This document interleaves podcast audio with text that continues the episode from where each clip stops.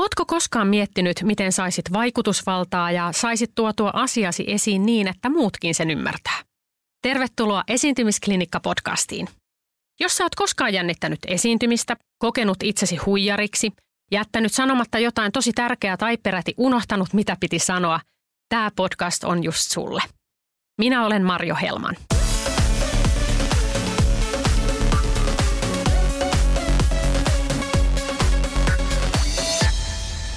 Tänään esiintymisklinikassa aiheena on aika arkiselta kuulostava asia, mutta jollain tavalla äh, ihmisiä hirveästi jännittävä ja äh, jollain tavalla inhottavakin asia, äh, puhuminen. Toiset vihaa sitä ja tosi harva rakastaa tai ainakaan sanoo rakastavansa julkista puhumista. Mulla on tänään vieraana asiasta ehkä Suomessa eniten tietävä – kirjailija ja puhumisen asiantuntija Juhana Torkki. Tervetuloa. Kiitos. Mikä siinä ihmisiä nyt niin paljon sitten piinaa? Sitähän sanotaan, että, että puhuminen on melkein avioeron jälkeen kuumottavin asia, mitä ihmiselle voi tapahtua, jos se joutuu pitämään puheen jonnekin. Mikä ihme siinä ihmisiä niin paljon pelottaa?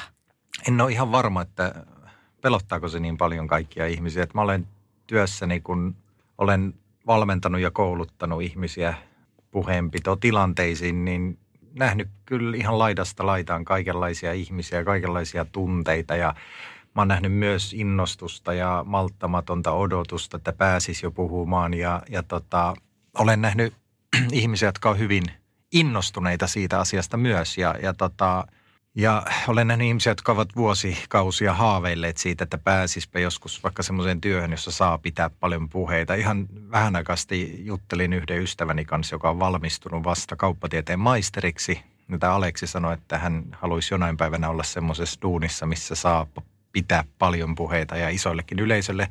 Ja ehkä olen ollut huomaavinani semmoisen asian, tästä ei ole mitään tieteellistä tutkimusta, mutta että ikään kuin toi vähän itseä nuorempi sukupolvi, joka nyt tulee tuolta lukioista ja, ja, ja ammattikouluista, ikään kuin siellä olisi paljon vapautuneempi asenne sellaiseen esillä olemiseen ja itsensä ilmaisemiseen. Että, et, nythän meillä on kaiken maailman tubettajia ja, ja tota, tuntuu, että siellä on tuossa nousevassa sukupolvessa valtavasti semmoista sanomisen halua, esillä olemisen halua ja semmoista suoraviivaisuutta, että hei, mulla on tämmöinen juttu, mä haluan nyt tulla ja kertoa sen. Ja, että mä ehkä vähän myös kyseenalaistasin tätä. Onko se, niin, onko se niin universaali totuus, että se on kamala asia kaikille? Tosi hyvä, että saatit tämän uuden sukupolven ja tämmöisen asennemuutoksen esiin. Mä oon huomannut ihan samaa puhumisen pelko on ehkä sellainen asia juuri, mikä on tosi pitkään ollut semmoinen totuus, mitä on, mitä on ihmiset sanoo, että se tuntuu ihan hirveältä. Mutta siinä on, niin kuin sanoit, se voi olla juuri tämmöinen, sukupolvien välinen ero. Ja nyt ollaan menossa itse asiassa semmoiseen niin sanotusti parempaan suuntaan siinä, että, että se kynnys on madaltunut siinä omien ideoiden, omien asioiden esiin tuomisessa.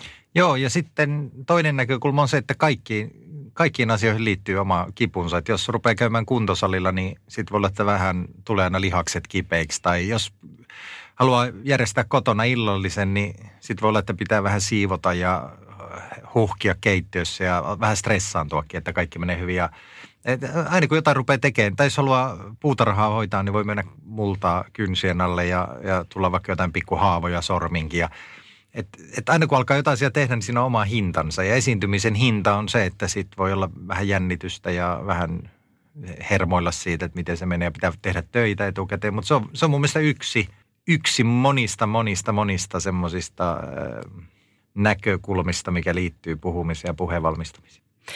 Sä toimit valmentajana ja, ja teet työksesi sitä, että, että annat nyt sitten ihmiselle parempia eväitä siihen esiintymiseen – niin mitä olet oppinut tästä valmentamisesta puhumiseen liittyen? No oikeastaan, kun sanoit, että annan eväitä, niin mä en oikeastaan edes anna eväitä, vaan mä löydän pikemminkin, jos mahdollista, yhdessä jonkun ihmisen kanssa ne evät, mitä hänellä on, jotka on unohtunut jonnekin ja jäänyt vähän piiloon. Eli, eli puhumisen taito ja lahjahan on sillä tavalla aika mahtava, että se on meissä ihmisissä. Ja se on jo pienessä lapsessa, kun se alkaa ensimmäisiä sanoja sanoa, niin hän alkaa jo vakuuttaa vanhempiaan ja, ja tota, sisaruksiaan, lähipiiriä. Ja vähän niin kuin Sokrates äh, sanoi, että kaikki tärkeät asiat, niin ne pitää oikeastaan vaan palauttaa mieleen, kun ne on unohtuneet. Ja, ja tota, ehkä tämä esiintyjänä kasvaminen ja puhujana kasvaminen on yhdestä näkökulmasta sitä, että ihminen uskaltautuisi olemaan lavalla tai ihmisten edessä niin kuin se paras itsensä. Esimerkiksi humoristinen, hurmaava, terävä, nokkela, äh, empaattinen, mikä se sitten kenenkin ihmisen persoonasta se piirre on. Että, että, että tämä, on, on yksi näkökulma. Näitä tarinoita on paljon tullut matkan varrelle ja ehkä niissä on juuri tämä tullut esiin. Mä muistan esimerkiksi yhden äh, ihmisen, joka pyysi apua. Tämmöinen keski-ikäinen mies, insinööri, esittäytyi tämmöiseksi – kamalan esiintymiskammoiseksi ihmiseksi. Eli hän, hänen päti se, mistä aloitit tämän keskustelun ja, ja sitten sanoi, että hän on koko elämänsä pyrkinyt välttämään kaikkia esiintymistilanteita ja, ja nyt sitten oli tämmöinen tilanne töissä tullut, että oli pakko mennä, kun pomo määräsi niin kesällä pitään seminaarin puheen ja hän jo monta kuukautta etukäteen siitä sit hermoili.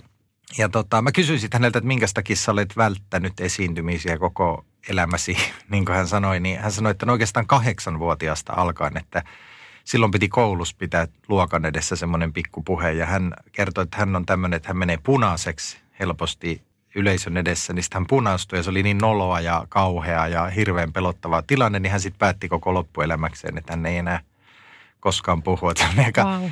järkyttävä äh, lähtökohta. Mutta sitten tämä tarina eteni niin, että me sitten ruvettiin yhdessä pikkuhiljaa tekemään puhetta ja, ja tota, semmoiseksi avain kysymykseksi tässä hänen valmennusmatkalla tuli tällainen, että, että me lähdettiin, käännettiinkin se pelilauta ympäri ja ruvettiin miettimään tämmöistä kysymystä, että okei, sua nyt jännittää tosi paljon tämä tilanne, että sun pitäisi mennä tuommoisen ison porukat ja sitten pitäisi olla joku hirveän täydellinen ja hieno puhe.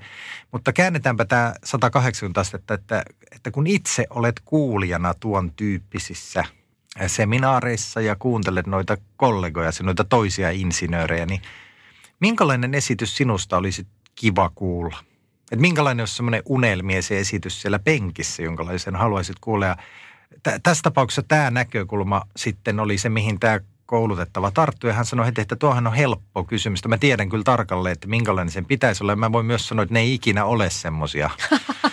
semmoisia ne esitykset. Ja sitten hän rupesi ikään kuin mielessään kuvittelee semmoista puhetta, minkälaista kukaan insinööri ei koskaan pidä, mutta minkälaisia kaikki ehkä salaa haluaisi, että pitäisi olla esitystä. Ja, ja tota, sitten tämä sitten erinäisten vaihden kautta johti siihen, että hän ujona, introverttina esiintymistä ikänsä pelänneenä insinöörinä menikin tarjoilemaan kuulijoille sitten puhetta, jollaisen hän itse olisi aina halunnut kuulla.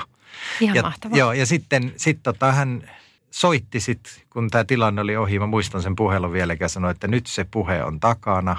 Ja mä kysyin, no miten meni, miten meni? Ja tämä, tämä ihminen sanoi, että, että kyllä se tuntui aika ihmeelliseltä, että useampi ihminen tuli taputtelemaan sitten olalle. Että oli kyllä tosi hieno toi sun esitys. Ja yksi sanoi jopa näin, että paras, mitä meillä on ikinä näissä seminaareissa pidetty. Että tämmöinen kaari. Mm. Mutta t- t- tässä on se Sokrateen idea, että – pitää ehkä ruveta kysymään tiettyjä kysymyksiä ja palauttamaan semmoisia yksinkertaisia perusasioita mieleen. Että, että me ehkä esiintymisessä mennään liikaa ja aika paljon semmoisten normien mukaan. Että me on niin jotenkin totuttu, että tämmöisiä PowerPointteja ne kaikki muutkin näyttää ja näinhän se niin kuin aina menee. Ja, ja tota, mä haluaisin aina valmennettavien kanssa viedä sen puhumisen itse asiassa semmoiseen perusinhimillisyyteen, että mitä sinä ihan oikeasti haluat mitä sinä haluaisit kuulla, mitä sinä haluat sanoa ja, ja tota, tuoda se, että mä sanoisin, että paras puhe ja esitys on usein, se muistuttaa sitä myös, miten ihminen kertoisi ihan kahden kesken sen asian vakuuttavimmillaan toiselle ihmiselle. Sä myöskin aikaisemmin sanoit siitä, että se ihmisten vahvuuksien kaivaminen tai muistuttaminen niistä asioista – oot sä sitten humoristi tai ähm, oot sä säteilevä, oot sä hiljainen, mitä tahansa ne asiat voi olla, mitkä sulla on vahvuuksia, ne meiltä tosi usein unohtuu. Me lähdetään esiintymään, me lähdetään kaivamaan jotain ihan, ihan muuta sieltä. Miten sä itse autat ihmisiä löytämään ne omat vahvuutensa, mitkä on ehkä uinunut siellä vuosikausia jonkun pelon takana? No ehkä parhaimmillaan tämmöinen valmentava tilanne voi mennä niin, että sanotaan nyt esimerkiksi näin, että jos on joku ihminen, jonka voin tavata ihan kahden kesken, että hänellä on joku, joku puhe vaikka tulossa ja sitten yhdessä sitä mietitään, niin tietenkin parhaassa tapauksessa siihen meidän kahdenkeskisen keskusteluun tulee semmoinen luottavainen ja vapaa tunnelma. Ja sitten, sitten ihan tämmöisen niin kuin vaivihkaa tämmöisen vapaan keskustelun varjolla. Mä ehkä pyrin sitten vähän johdattaan keskusteluja semmoisiin teemoihin, jotka liittyy myös siihen tulevaan puheeseen. Ja sitten mä saatan siinä pöydän ääressä huomata juuri, että että tämä ihminen on ihan loistavimmillaan nyt. Ja kun hän kertoi tuon tarinan nyt minulle, ehkä vähän unohtainkin sen, että tämä pitäisi kertoa jossain puheessa. Tai ehkä se ei tullut edes mieleen, vaan se oli vain ikään kuin vilpitön vastaus johonkin siinä pöydän edessä tulleeseen kysymykseen. Ja, ja sitten mä saatan siinä, siinä pöydän ääressä näin niin kuin kahden kesken ruveta huomaamaan, että, että, että tässähän on nyt ihan mahtava tarina tai mahtavaa huumoria tai mahtavaa innostusta. Ja sitten monesti siitä sitten katkaisen sen tilanteen ja, vähän niin kuin saksilla leikkaisi filminauhasta tämä pätkä, minkä äsken juuri minulle kahden kesken kerroit, niin voisitko ajatella, että kertoisit sen ihan juuri samalla tavalla siinä tulevassa puheessa? Että se, oikeastaan tämmöistäkin voi olla se valmentajatyö, että mä pyrin siinä ihan niin kuin havainnoimaan ja huomaamaan ihmisestä jonkun, missä hän on ehkä tosi hyvä, ehkä tietämättään. Mitä sellaiset tilanteet, että kuulijalla voi olla tilanne juuri, että, että on, on menossa puhumaan tai on arkipäiväisempikin asia, jännittää ihan vaikka, vaikka nostaa käden ylös sisäisessä palaverissa. Ne voi olla hyvinkin tämmöisiä. Niin, ja, ja ei sitten ole, ole ehkä rahkeita tai ei halua ottaa valmentajaa jeesaamaan tämmöisissä tilanteissa, niin miten kuka tahansa meistä pystyy oppimaan näitä asioita itse? Tuolta antiikin ajalta jo peräisin semmoinen kol, kolmen tien menetelmä. Itse olen aika paljon ammentanut, tai oikeastaan melkein kaiken ja lähtökohtaisesti näiltä parin tuhannen vuoden takaa puhetaidosta paljon kirjoittaneilta viisailta. Mutta siellä, siellä opetettiin, että on niin kolme tietä esiintyjänä kehittymiseen. Yksi on se, että opiskelee tätä esiintymistä ihan niin kuin tämmöisenä tek- tekniikkana, taitona tai jopa teoriana. Eli lukee alan kirjallisuutta – pyrkii ymmärtämään niitä lainalaisuuksia, mitä liittyy, kun ihmisiä on yhdessä ja sitten joku puhuu toisille. Se on niin kuin tämä teoria tai tämmöinen niin kuin, tieto. Sitten on toinen tie on imitaatio, eli tämmöinen niin kuin taitavien esiintyjien tämmöinen vähän niin kuin ihaileva seuraaminen – että voi ruveta miettiä ihan lähipiiristäänkin, vaikka omalta työpaikalta, että ketkä tässä mun työpaikalla on semmoisia ihmisiä, joita mä ihailen aina kokouksissa tai puheenvuorossa, että ne on aina jotenkin niin hyviä. Ja sitten siitä voi tehdä ihan semmoisen, vähän niin kuin pudottaa heidät hyvällä, hyvässä mielessä jalustalta mielessään, että, että entäs jos se ei olekaan mitään ihmeellistä magiaa tai karismaa, vaan ne vain jotenkin tekee joitain asioita hyvin. Ja sitten ruvetaan miettimään, voisinko mä tehdä jotain samalla tavalla. Ja tämmöisen prosessin voi käynnistää itsessään, tämmöisen niin kuin jäljittelyn. Ja sitten se kolmasti on tietenkin se käytännön harjoitus, eli sormet saveen. Eli se, että sitten pyrkii itse asiassa menemään paljon semmoisiin tilanteisiin, joissa saa olla esillä ja käyttää niitä puheenvuoroja. Ja silläkin uhalla, että aina mokaa välillä. Että sehän ei ole maailmanloppu, että tulee joku moka ja, ja erehdys. Et tässä, mutta sitten jos, jos sanon vielä tohon yritän antaa hyvin käytännöllisen idean, vaikka tämä, minkä kuvasit, että ei uskalla nostaa kättä jossain kokouksessa, niin, niin tota, omien pelkojen kanssa voi työskennellä esimerkiksi niin, että pyrkii nimeämään niitä. Et, et monesti tämmöiset esiintymiseen liittyvät pelot on aluksi semmoisia aika epämääräisiä, semmoisia kokonaisvaltaisia pelkoja, että mä, mä en vaan, mulla vaan tulee semmoinen kamala olo, jos mä mietinkin – jotain tämmöistä. Mutta sitten voi ruveta kysymään, että mitä mä tarkkaan ottaen pelkään siinä. Että pelkäänkö mä sitä, että sitten joku kysyy pahan vastakysymyksen. No jos on tämä, niin sitten siihen on omat. Ensin on jo hyvä, että sen tunnistaa ja sitten voidaan miettiä, että no mä teen vaikka listan etukäteen niistä pahoista kysymyksistä ja joku tämmöinen käytännöllinen vaste siihen.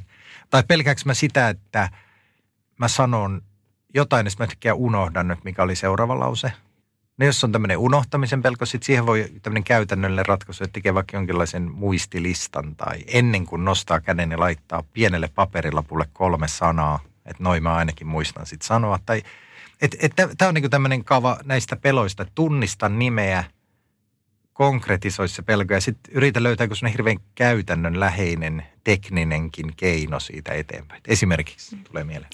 Unohtamisesta myös sellainen monelle helpottaa, kun sisäistää sen ajatuksen, että itse asiassa kukaan muu ei siellä yleisössä tiedä, mitä sun pitäisi sanoa kuin sinä itse.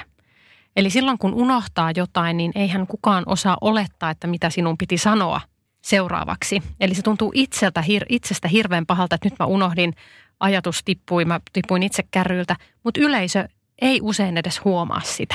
Joo, yksi, tämäkin voi auttaa näihin pelkoihin, että jos Mä itse asiassa käännän parhaillaan tota kreikan kielestä suomeksi tämmöisiä wow. Plutarkhoksen niin kuin kirjoituksia elämän taidosta. Ja tota, hänellä on hyvin keskeinen ajatus, että tämmöisillä niin kuin, että jos on semmoisia vähän niin kuin elämää hankaloittavia voimakkaita tunteita, niin sitten yksi keino on se Plutarkhoksen mukaan, että semmoisilla niin kuin terveellisillä rauhoittavilla järkeilyillä palauttaa itsensä niin kuin rauhalliseen olomuotoon. Ja tässä oli yksi esimerkki, minkä itse esitit, että voi niin kuin, vaikka muistuttaa itselleen tämmöisen ihan tosiasian, että, että minusta tuntuu varmaan paljon suuremmalta se unohtunut lauseen puolikas, koska no muut eivät edes tienneet odottaa sitä. Ja tota, muitakin tämmöisiä järkeilyjä voi käyttää. Että yksi voi olla tämäkin, että jos, tai t- tätä olen kuullut monien käyttävän, että tota, itse asiassa yleensähän tilanne on se, että suurin osa kuulijoista on tavallaan puhujan puolella eikä vastaan. Että et siellä on paljon ystävällisempi niin kuin vastaanotto kuin mitä ehkä omassa mielessään rakentaa. Ja tämmöisiä voi tietenkin myös käydä läpi mielessä. Yrittää niillä niin kuin rauhoittaa omaa mieltä. Hmm. Yleisöhän lähtökohtaisesti haluaa, että, että esiintyjä myöskin onnistuu, koska mikään ei ole pahempaa myöskään yleisölle kuin se, että ne joutuu kokemaan jonkunlaista myötähäpeää tai, tai sellaisen tilanteen, että he ei oikein tiedä, että miten he pystyvät olemaan täällä yleisössä, kun tämä menee nyt aivan niin kuin pipariksi tämä, tämä juttu. Joten siellä on lähtökohtaisesti se, ää, ne on jo sun puolella. Joo, kyllä varmaan tämä on se yleisempi tapaus kuitenkin. Monesti puhutaan sitten, kun lähdetään nyt sitä, sitten se, se, se tulee eteen, että nyt sinne on sitten mentävä tai saan mennä puhumaan, saan mennä esiintymään – Seuraava asia on sitten, että no miten mä nyt sitten sen puheen rakennan. Miten mä aloitan, miten mä lopetan. Niin miten sä vinkkaisit sellaiselle ihmiselle, että kun sä nyt sitten olet lähdössä rakentamaan sitä puhetta, sä tiedät, että se tulee väistämättä eteen, niin mistä elementeistä se hyvä puhe pitäisi koostua?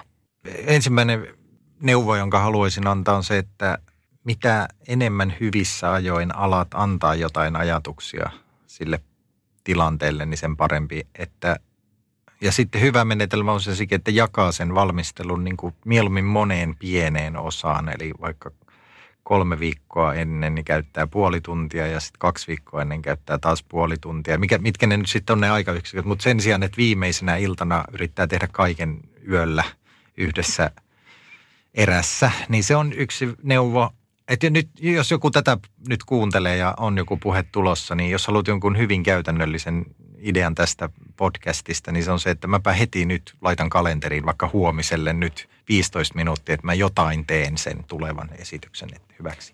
Mä keskeytän. Minkä Joo. takia se on sun mielestä parempi niin, että sä palastelet sitä?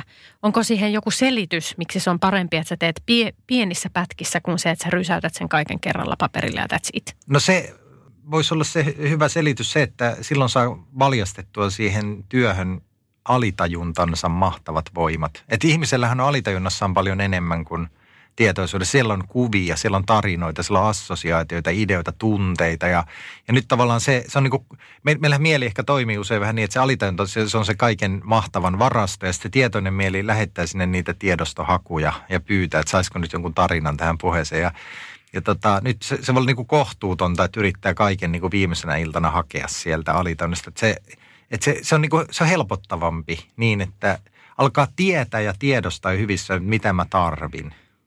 Esimerkiksi vaikka se, että mä tarvitsisin nyt hyvän tarinan. Ja sitten on monta viikkoa aikaa, se voi pulpahtaa mieleen vaikka ihan epäoleellisessa, vaikka uintiradalla Mäkelän rinteen uimahallista tai jossain, tulla se tarina mieleen. Että se on semmoinen, voisi olla yksi perustelu. Mutta tota, mitä sitten muuten tästä valmistautumisessa, niin kyllä se A ja O on niin kuin se yleisön ymmärtäminen on oikeastaan semmoinen, mitä se oikeastaan koko se matka sitten lopulta on, että, että jos haluaa istuttaa jonkun kasvin johonkin maahan, niin pitää ymmärtää se ne olosuhteet siinä maassa ja se multa ja se, mistä päin aurinko paistaa ja montako tuntia ja, ja miten sadevedet siihen tulee. Ja, ja se on sitten niiden olosuhteiden ymmärtämistä. Niin, niin tota, oikeastaan niin kuin puhetilanteessa yleisö on se maaperä.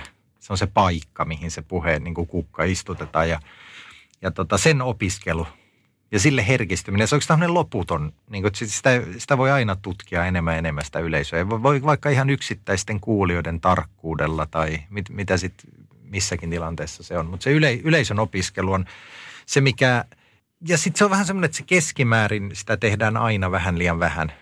että aina sitä esiintyjä olisi mieluummin säntäilemässä muihin mukamas kiinnostavampiin teemoihin, kuten vaikkapa nämä mun hienot kuvat – tai jotain tämmöistä. Multa monesti kysytään, on no miten sitä yleisöä sitten oppii ymmärtämään, mitä minun pitää tehdä tai miten minä tutustun siihen yleisöön jo ennen kuin minä menen sinne esiintymään. Ensimmäinen tietenkin on varmaan käytännössä se, että pitäisi ylipäänsä tietää, keitä sinne tulee. Että varmaan, joskus voi olla niin, että puhuu tosi tutuille ihmisille, mutta useammin varmaan on niin, että siellä on myös sellaisia ihmisiä, joita ei itse asiassa ihan tunne. Ja sitten voi olla, että sinne tulee joku ryhmä, jota ei osannutkaan ajatella, että sinne tulee. Ne on vähän niin vaarallisia tilanteita puhille, jos vasta siinä paikan päällä huomaa, että ai täällä onkin neljäsosa porukasta näitä. Ja näitä, miten tätä voi etukäteen tehdä, niin ihan puhelinsoittoja ja googlailua ja mikä se on. Kyllä se nyt se maalaisjärki kertoo, että jos mulla on tämmöinen tilanne, niin miten mä saan lisää tietoa näistä ihmistä. Kyllä se tieto jossain on. Pitää vähän nähdä vaivaa ja hakea se. Mutta sitten mä, mä näkisin, että vielä ehkä tärkeämpi semmoinen toinen ulottuvuus tässä yleisön ymmärtämisessä, että pyrkii niin kuin, ei pelkästään tietää niin kuin näin sanoisiko vaakasuoralla tasolla, että ketä siellä on, vaan sitten vähän niin kuin syvyyssuunnassa mennä niin kuin syvälle niihin ihmisiin, heidän identiteettiin, heidän niin kuin tun, tunteiden ymmärtämiseen. Ja yksi tämmöinen kysymys, jota valmennettavieni kanssa ollaan paljon käytetty, tämmöinen vähän niin kuin ennakkomeditaatio – on tämmöinen kysymys, että niin kuin esiintyjälle itselleen etukäteen, että mistä olet näille kuulijoille kiitollisuuden velassa. Ja, ja se on johdattanut monesti tässä syvyyssuunnassa tosi hyvin ymmärtämään ja näkemään ne ihmiset itse asiassa jossain aika hienossa valaistuksessa. Ja silloinhan se pistää myöskin esiintyjän miettimään, pääsemään tavallaan pois siitä minä, minä, minä, minä, minä, minä menen nyt esiintymään, minä, minä olen tässä nyt keskiössä, koska sehän ei ole se esiintymisen pointti. Kun sä menet puhumaan, niin sehän ei ole sinusta, sinä, sinä, sinä olet siellä välittämässä jotain asiaa, mutta se on aina siitä yleisöstä.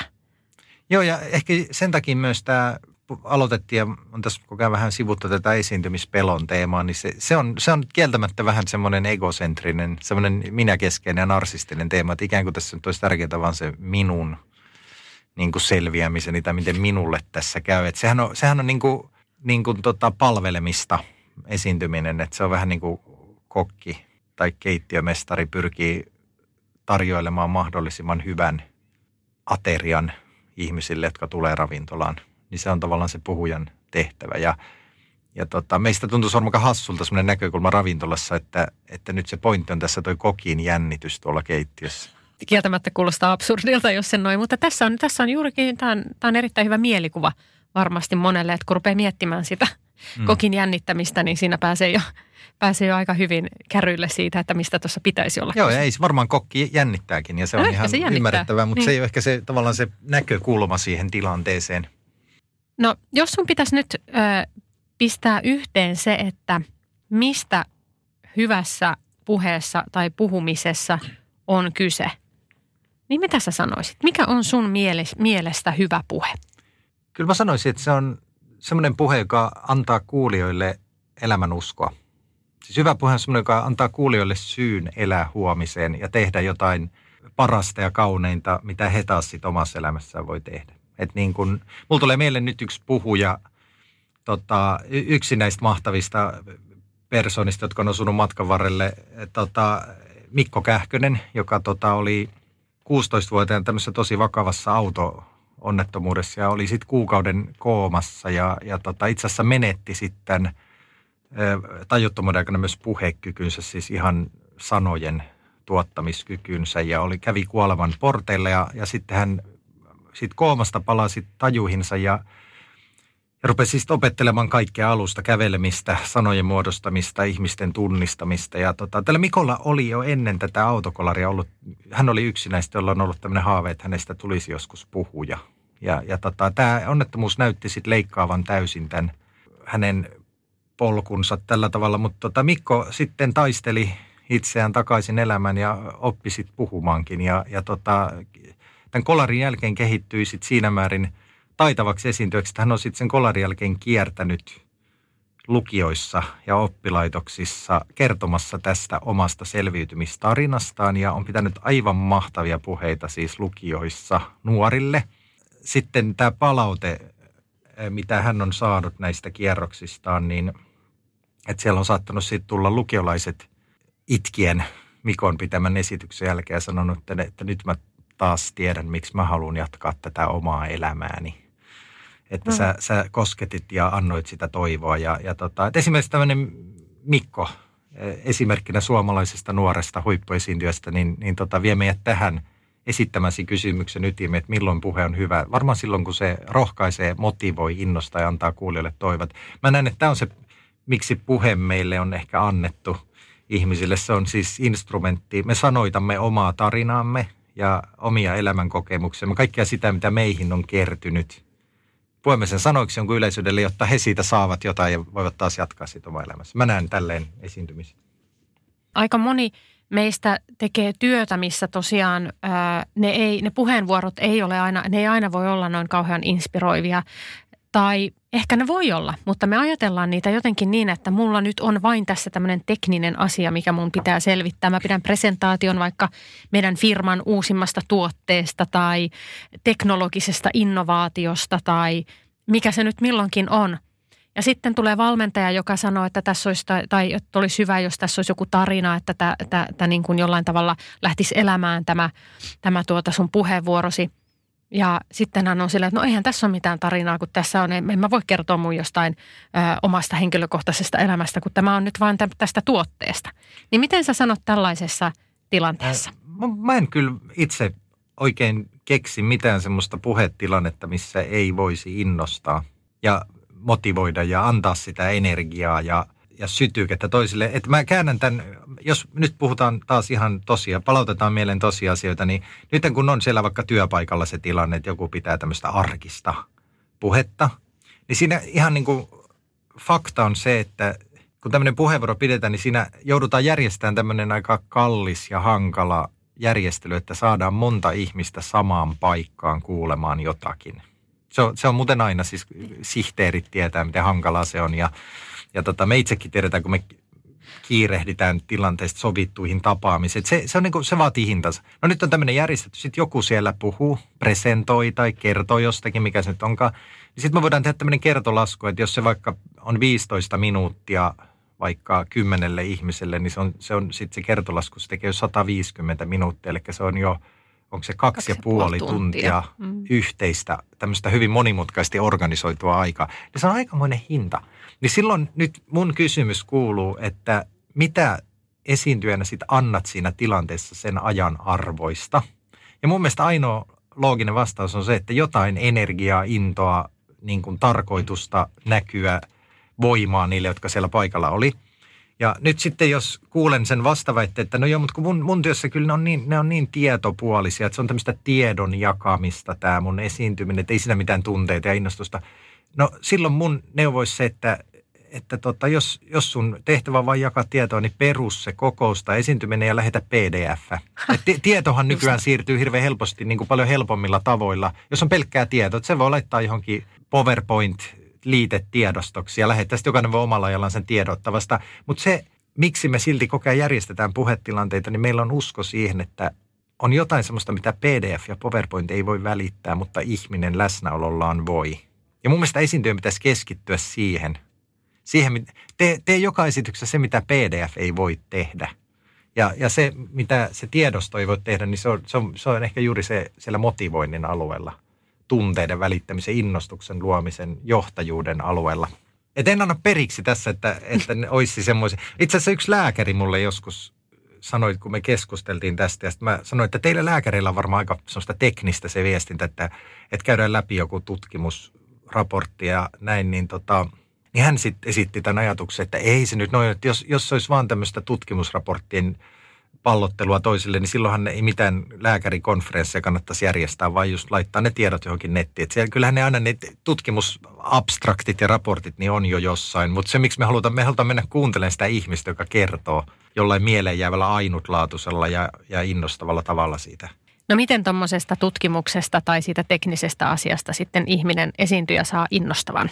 No tämä yksi hyvä lähtökohta on, on niin kuin tämä kysymys, mikä oli aiemmin esillä, että voi miettiä tämmöistä, että, että jos mä olisinkin kuulemassa tuommoista esitystä enkä pitämässä sitä, niin minkälainen esitys yllättäisi mut positiivisesti tai mitä mä oikeasti haluaisin kuulijana. Ja kyllä me itse asiassa aika hyvin tiedetään usein tämän kuulijan kokemuksen kautta niin kuin se, että minkälainen se esitys pitäisi olla tai minkälainen se voisi olla – ja tota, silloin aika usein varmaan tulee että esimerkiksi tämmöisiä asioita, että lyhyt, napakka, selkeä, humoristinen.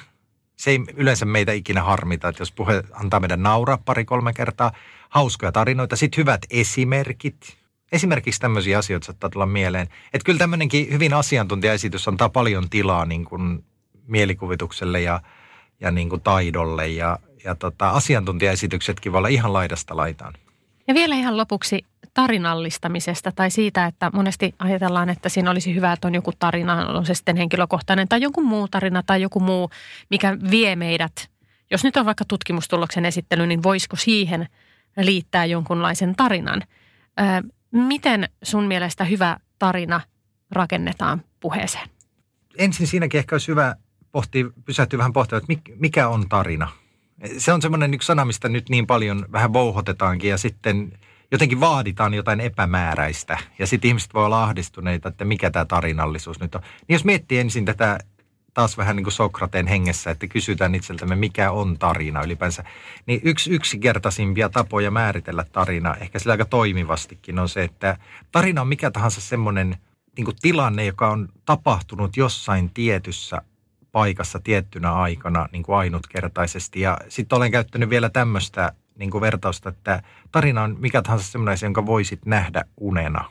Että se on niin konkreettinen, tilallinen, visuaalinen ja semmoinen tapahtui jossakin jollekin joskus. Tämä on niin kuin selkeä vastavoima sellaiselle puhumiselle, mitä meillä on ihan liikaakin ehkä ja tosi paljon semmoinen hirveän abstrakti puhuminen. Että puhutaan vain käsitteillä ja ne käsitteet on jossain leijuu tuolla avaruudessa. Niin jos haluat tätä tarinallisuutta, käy, tarinallisuutta ruveta käyttää puheessa, niin pyrkii mahdollisimman paljon kertomaan tämmöisten niin kuin ainutkertaisten tilanteiden kautta. Ja silloin se voi ihan käytännössä olla se, että jos nyt vaikka pitää työpaikalla esitystä tai asiantuntija tai jostakin, niin, niin tota, jakaa jonkun tilanteen, missä itse oli, joka liittyy. Että vaikka tämä, että, että mä muistan, kun tämä tutkimus lähti liikkeelle, niin se oli itse asiassa, me oltiin Kööpenhaminassa huhtikuussa – istuttiin yhdessä sellaisessa katukahvilassa ja siinä, siinä oli aika vilkas puheensorin. Ja sitten mä rupean kuvailemaan. Sitten sä veit jo kuulijat johonkin tiet, semmoiseen unessa nähtävään tiettyyn aikaan, paikkaan, tilanteeseen. Se on tarina.